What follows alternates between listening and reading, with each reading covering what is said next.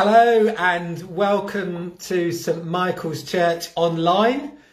Um, a year in since we've been doing these sorts of things, but it's quite wonderful, but also quite frustrating in that we're not yet able to meet in our church building, but that's not too far away. So look out for news on that. In the meantime, if you're watching live, uh, good morning to you on this Sunday, the 28th of February 2021. And if you're watching at another time, welcome to you as well. It's a real joy to be with you on this beautiful sunny morning. I can look out from where I'm here, completely blue sky, can see Cleeve Hill in the distance and sun shining up there. So hopefully um, we can enjoy this day, whether it's just looking out the window and enjoying it or whether we're able to get out in it, in, in it for a while. A God's great big playground, as I sometimes like to call it. So Hello to you all. Thank you for saying hello. I see some of your names pop up and I get to glance at that. And of course, it's a great encouragement for other people to see that they're watching and taking part in this with other people as well. People from the church family, people who are new with us as well. Um, this, your, if this is your first time, welcome. So this is the uh, fifth talk. Oh, just before I get to say that, if you're watching live, we do have our Zoom coffee and chat straight after this time. So um, the link will come up for that and you'd be very welcome to, to join us just for a bit of chat afterwards. So yeah, this is the uh, fifth of six talks in this Lifting the Lid series, part of our Living Well in Body, Mind and Spirit theme of 2021. We want to lift the lid on mental health issues. That's what we're doing a little bit on these Sundays and also in our church life groups as well that are meeting to talk about this stuff as well. We want to lift the lid on issues of mental health simply to get stuff out there to say it's okay to talk about this stuff. Um, and we want to also recognize that God is interested in every aspect of our lives as well. And we've been exploring Bible stories each week to see where faith, and belief and mental health issues meet. And that's been really quite encouraging, exciting uh, as we've gone through that and helpful as well, I hear. So over these weeks, we've thought about the stigma that's attached to mental health, ill health. We've talked about depression and anxiety a bit. Last week, you know, we just glanced at those really tricky issues of psychosis and suicide.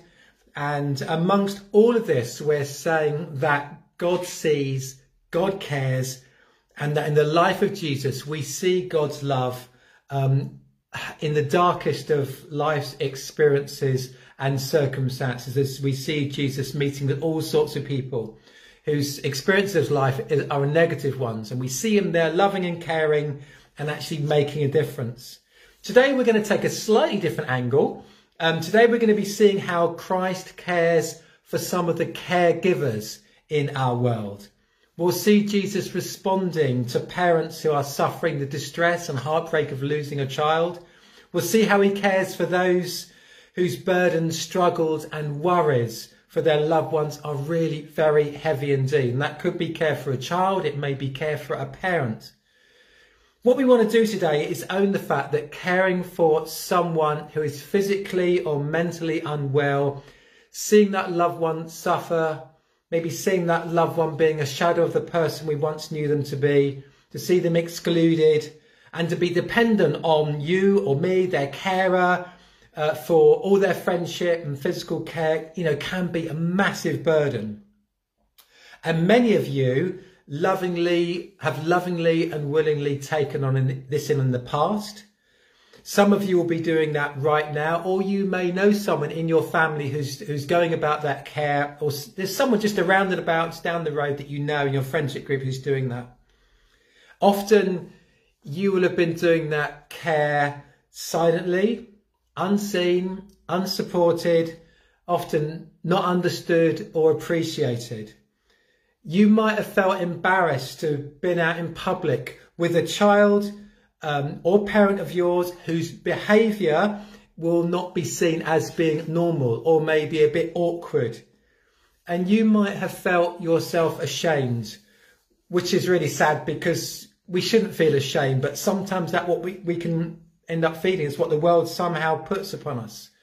Maybe it's not that you're out physically or physically out and about with the loved one that you care for, that mentally ill child or that or that parent with dementia or Alzheimer's, it's not that that's the thing, it, but it's just the burden that you carry within for that person. And maybe knowing that some other parent know that your child self-harms or know that your child has an eating disorder that because they're getting very thin.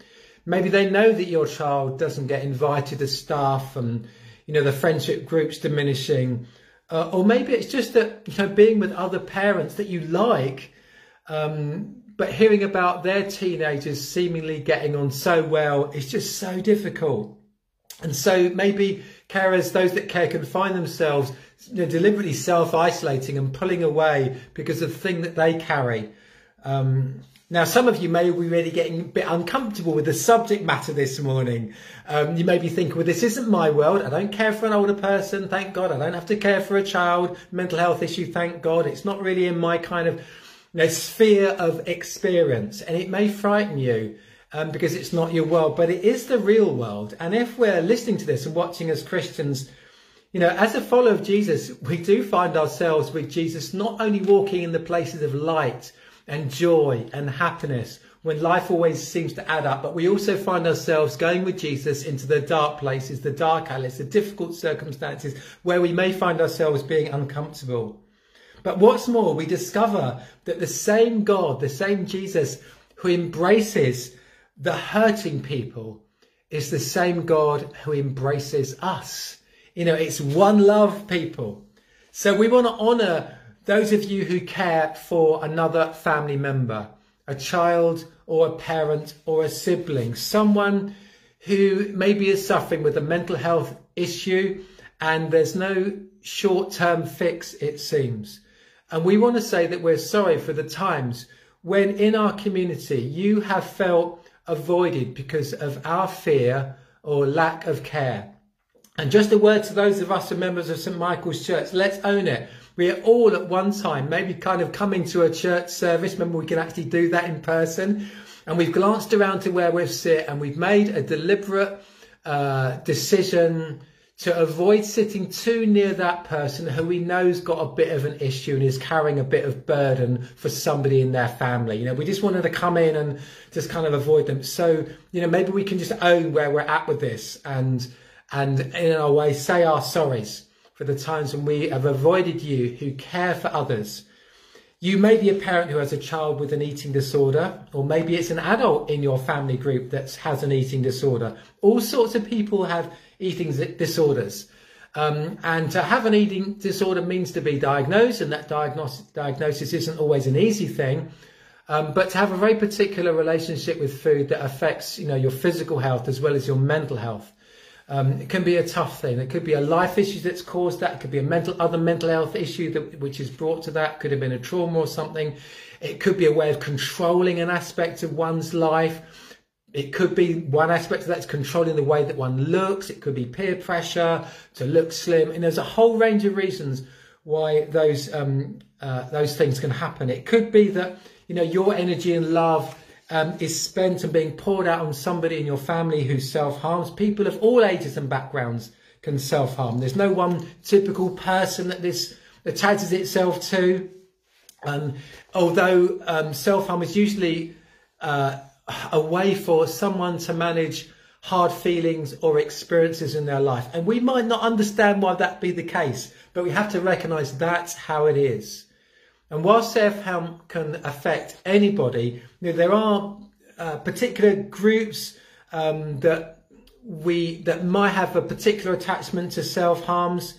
Um, there can be difficult experiences being a young person, perhaps it could be exam stress, classroom bullying or peer pressure, that's something that might particularly affect a young person. You know, it could be someone who is wrestling with their sexual orientation or their gender identity and the experience of stigma and discrimination that can come with being part of that group that can also lead to uh, self-harm. Money worries can create greater stress for those in lower income um, these specific pressures can lead to increased tension that which may turn to make self-harm more likely. This stuff really matters to God as does us caring for someone whose health issue in their mind could be because of uh, dementia, uh, Alzheimer's. You know, this stuff matters to God, whether the issue is a physical one or mental ill or mental health one. You know, during this series, we are seeing that all these illnesses, all these people matter to God. We see again and again that for Jesus there are no no-go areas, no no-go people. His love has no boundaries. Maybe it's an older person that you care for. Maybe it's exhausting for you. Maybe um, a parent, yes. Maybe you're caring for a younger person. So we're going to turn to our Bible story. And as in all these Bible stories we've been sharing, we're not saying that the people in these stories have got a particular medical diagnosis. That's not what we're given in these stories. But what we do is recognize experiences and circumstances that somehow might overlap with ours. This story comes from Luke's Gospel, chapter 8. Uh, it may well be known to some of you. If you've heard it before, you know, pray that you hear it with fresh ears. And if it's new to you, then my prayer is that there'll be something in this story, whether you're a carer right now that would encourage you, whether you're watching and spe- you know, spectating others in their caring, that there'll be something in this story that encourages you and stimulates you and, uh, I don't know, moves you into a deeper relationship with God or into a, a new way of caring for other people who may be carers themselves. So here, here we go. On his return, clue, Jesus has been somewhere else, but we won't go into that. On his return, Jesus was welcomed by a crowd. They were all there expecting him. A man came up, Jairus by name. He was president of the meeting place. What that actually means is that he is a synagogue leader. So he's one of the kind of Jewish uh, religious establishment. You know, he has status, he has some power, he has position, those sorts of things. He fell at Jesus' feet and begged him to come to his home because his 12 year old daughter, his only child, was dying. So, as I say, there's Jairus. He had position, power, prestige. You know, he was a man of some substance. But here he is desperate, a parent who's been caring for his child. Carers, we know, are often those who have to give up their own time, their energy to look after a loved one. It can have a financial impact for them. They not, may not be able to work or take time off work to be with that person. It can have an impact on their care of themselves as well. When to take out time for oneself, when to be just fully invested emotionally, physically caring for that person that is loved that can be quite a battle. And there can be that loss of social life as well. As you spend all that time in a, in maybe a more of an isolated place with the one that you care for, can have a massive impact. We don't know Jairus' full history. We don't know how long his daughter had been ill. We can only imagine the depth of love that he had for care and concern that means that in spite of all his prestige, his power, his access to maybe all the best doctors or whatever, you know, all that he has isn't enough to meet the need that is before him. So, although he's part of that elite who were the people who were despising Jesus and against Jesus were giving him trouble and will one day in the future, which we'll be thinking about in a few weeks towards the end of Lent, will be the very ones who want him put on that cross. He maybe breaks ranks, recognizing the need that he has and he comes to find Jesus. Maybe that's been you in the past or someone you know when you've been an avowed atheist, a, you know, an avowed unbeliever and all that stuff's rubbish. Maybe you've despised Christians and looked down on them and criticized them. You've had no place for faith at all. You've got on with your life and things have gone well for you, but sometimes we find our, ourselves at a place where we're at the end of our tether and that's where we find Jairus. Thank God for him. Maybe he stands for all of us who sometimes need to let go of all the stuff we feel we've got, which isn't getting us what we need, and we need to reach out beyond ourselves. So he comes, this carer, desperate, caring uh, at his wit's end. And the beautiful thing is that as he comes, Jesus notices him and Jesus goes with him, making his way through the pushing, jostling crowd. You know, we might have thought if we'd been one of Jesus' disciples, hey, we know this Jairus Jesus. We know the sorts of people he hangs around with, the sort, the sort of things he says about you and about us. You know, he's the enemy. Let's, let's, let's get on with something else. The crowd's here. Let's meet some of their needs. But Jesus, so loving, so kind, so compassionate. When we reach out to him, as it were, in that emergency, he sees the quality of our hearts. He notices, and I know I say this often, but he notices every inclination of our hearts towards him. Every moment when we cry out to him from our hearts, you know, he's interested. So Jesus went with him, making his way through the pushing, jostling crowd so there's a scene. He's arrived back somewhere. There's a big crowd there. They all want a piece of Jesus, we're sure. Then Jairus comes in, knees, and now Jesus is going with him. Maybe the crowd's probably following. Okay, let's go and see what he does. And in the crowd that day, there was a woman. Okay, so something is breaking up the story here. There's a woman who for 12 years has been afflicted with hemorrhages. So she had an issue of blood. We reckon probably it's that kind of menstrual cycle. Rather than being a time of the month, this is a time every day. It's a constant thing. And in the culture of the time, that would have meant that she would have been seen as being religiously unclean. She would have been, uh, during that regular time of the month, the woman would have been had to have kept separate go through that cycle. When she's past her period, then she'll be able to come out and mix generally uh, in the whole society. I'm not saying that's right. We're not saying that's right. It's just how things were at the time. And she was subject to that. So we can only imagine what it was like for her to have this continual thing going on all the time. She had spent every penny she had, we read, on doctors, but not one of them had been able to help her. She slipped in from behind and touched the edge of Jesus' robe. At that very moment, her bleeding stopped. Jesus said, Who touched me? When no one stepped forward, Peter, one of Jesus' closest friends, said, But Master, we've got crowds of people on our hands. Dozens have touched you. Jesus insisted, Someone touched me. I felt power discharging from me. Somehow Jesus felt within his body something had changed.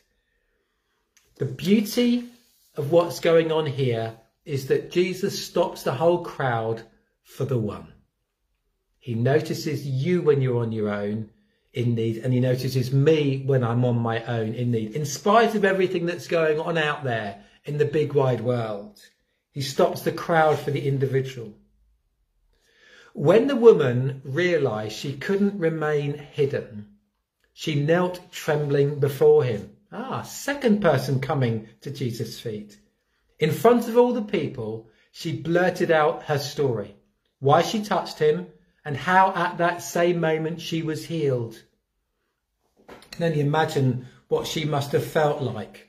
Maybe she's heard something about Jesus. Maybe she thought there was a bit of magic involved.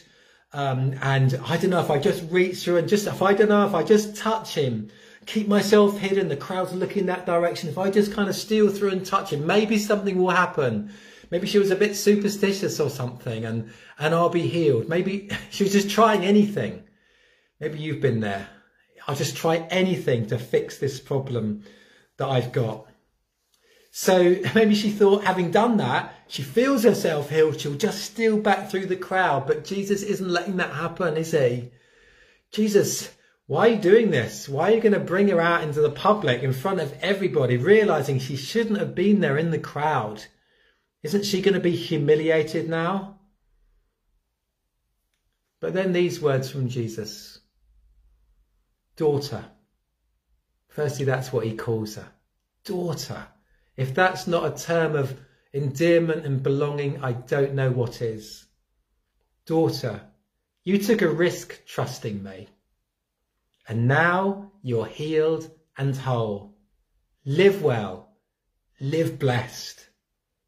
Wow, isn't that amazing? Jesus shows this amazing capacity to notice those in need and to draw them into personal relationship with himself. This wasn't to be some kind of private act of magic or faith or superstition. Jesus wants much more than that. Someone's reached out to him, found an answer, and he wants to draw them into personal relationship with him. For faith is always personal, not meant to be private. The idea of us turning up to church and having a kind of private time with God and then we're just withdrawing quietly. You know, that's not what it's meant to be about. I know there are some times when we all want to do that. I get that. I do that. Want to do that sometimes myself. But, you know, writ large, this faith is a personal relationship with Jesus.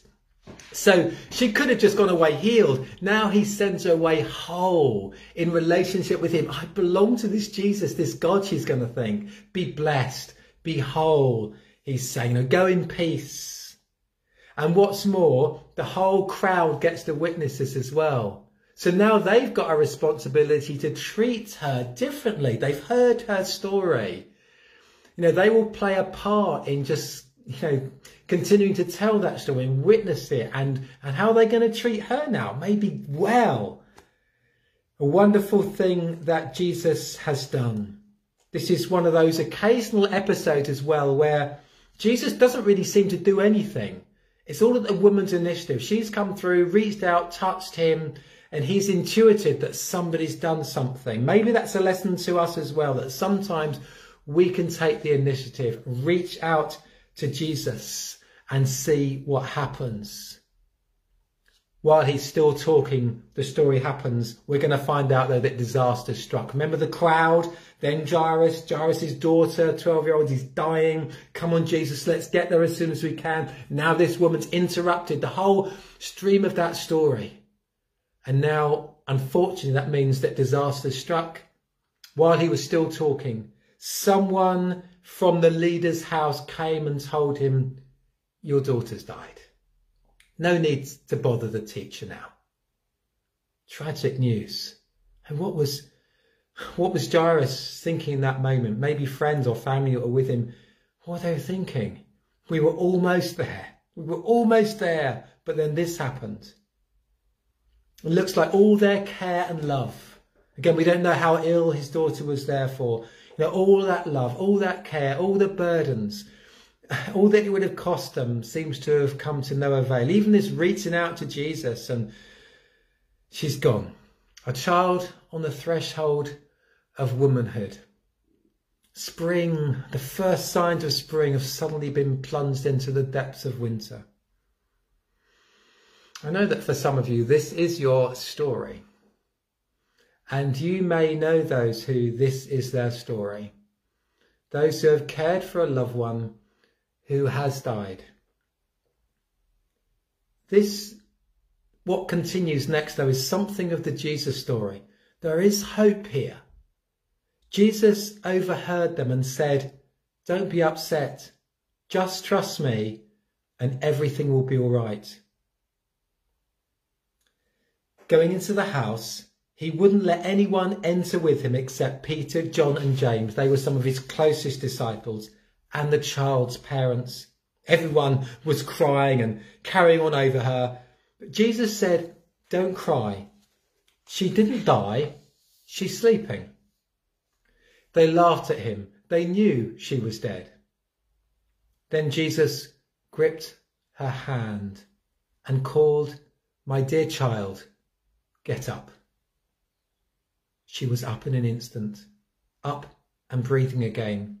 He told them to give her something to eat.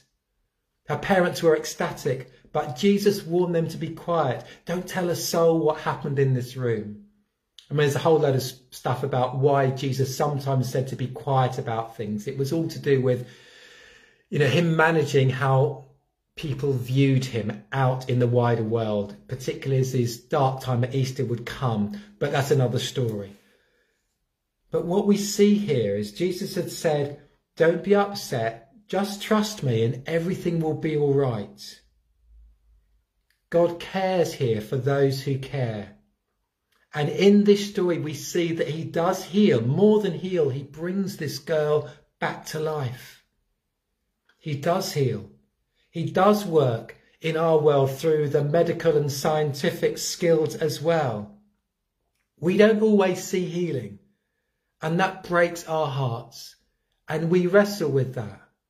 We do see God here. We have stories in our own church family of people who have been made well, either by prayer ministry and just God sovereignly acting by the power of his Holy Spirit, like in this story. Sometimes through the wonders and the miracles of science and medical help as well, which in my view are Jesus' inventions and him just blessing people with those skills. We do see that, but we don't always see that. And that we wrestle with. Why Jesus did that person get well but not that person.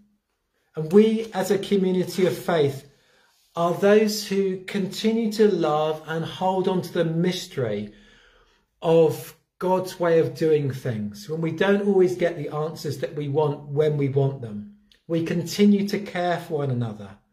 And what's necessary for us is for us to be a community that travels with one another through all the strife of life through all the dark valleys, that we are together with one another. The big hope that we have and what makes a difference over in our faith over other world faiths is we believe in this God who entered our world to fix things himself. We believe in this Jesus through this journey of Lent as we travel towards that toughest week in Jesus' earthly life, his death, his and all that happened before that, his persecution, his false arrest, his beatings. We believe in this God who hung on the cross in his son Jesus Christ for love of us, carrying all of our pain, all of our confusion, all of our shame, all of the burden of the stuff that we got wrong. He carries it all there at the cross, weeping for us. And three days he's there in the tomb. And then on that third day, we will celebrate at Easter that he is alive. He is resurrected. And we believe res resurrected on behalf of all of us that one day we will all be resurrected. One day there will be that place, that new heaven, that new earth for those of us that want it, where all will be put right. Sometimes we find the waiting for that second return of Jesus and that new heaven, that new earth. You know, it seems like a long wait, but we believe in it and we trust in it. One day Jesus will put things right and all will be well. Heaven for those who want it, friendship, feasting in Jesus' presence, worship, no more sin, shame, sorrow, sadness, none of that stuff anymore. But in the meantime, for now, we can look out for the carers and bless them. Whether we're those who look after somebody who's unwell mentally or physically, whether they're those who self-harm or don't eat, all manner of mental health challenges that are out there in our community, in our families, not just always beyond and distant, but right here in our Christian community as well. We can look out for those who care for another and travel a bit along with them. We don't have the answers, we don't have the expertise. We signpost, of course, but we can be alongside with the love of Christ, with someone who cares for such as these. And if we are those ones who are caring, so too we can look to Jesus to travel alongside us. And whoever we are, we can, like Jesus, be that non anxious, that non judgmental, loving presence to somebody we can be more peace than panic because the love and peace of Christ fills us. We can reach through the crowd, reach through the noise for Jesus' love, maybe pulling somebody with us, as it were. Somehow, may we and others on our hearts today hear the words of Jesus.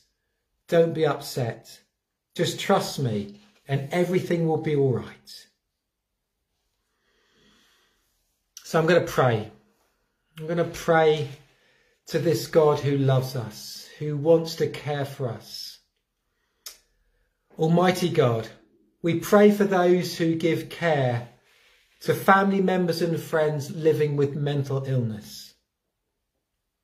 May they feel your loving hand and your sustaining and nurturing power, nurturing power. May they feel less frustrated and experience less guilt for their very human feelings. Help them when they want to escape their tasks. May they find us, yes, us who are listening and watching this, eager to support them in the midst of their difficulties. May we always encourage them and value them, even when community seems to desert them and their loved one. Lord, may we not ignore our friends because they live with pain that we do not understand, but rather help us to see that they are people of great courage and love who are trying desperately to care for a family member or friend. Thank you for the many contributions persons who care for people in mental distress bring to the lives of their loved ones. Help us to learn from their examples of patience, strength, compassion and faith. So may God bless you. If you're wrestling with some of the issues in this story that we've shared today, may God give you peace this day. May he give you strength for the tasks of this day and the week ahead. And if some of the issues in these stories today alarm us, Lord, awaken our eyes to see with your eyes of compassion and give us courage to travel alongside another. Amen. Thanks for being here today. Do feel free to come and join me and others in a few moments if you're watching live on Zoom. And remember, if any of the issues that we talked about today trouble you or you need to learn a bit more, do go onto the NHS website onto the Mind website. They've got loads of really good information and phone numbers and uh, avenues to get help there. Look forward to being with you again. Take care. God bless.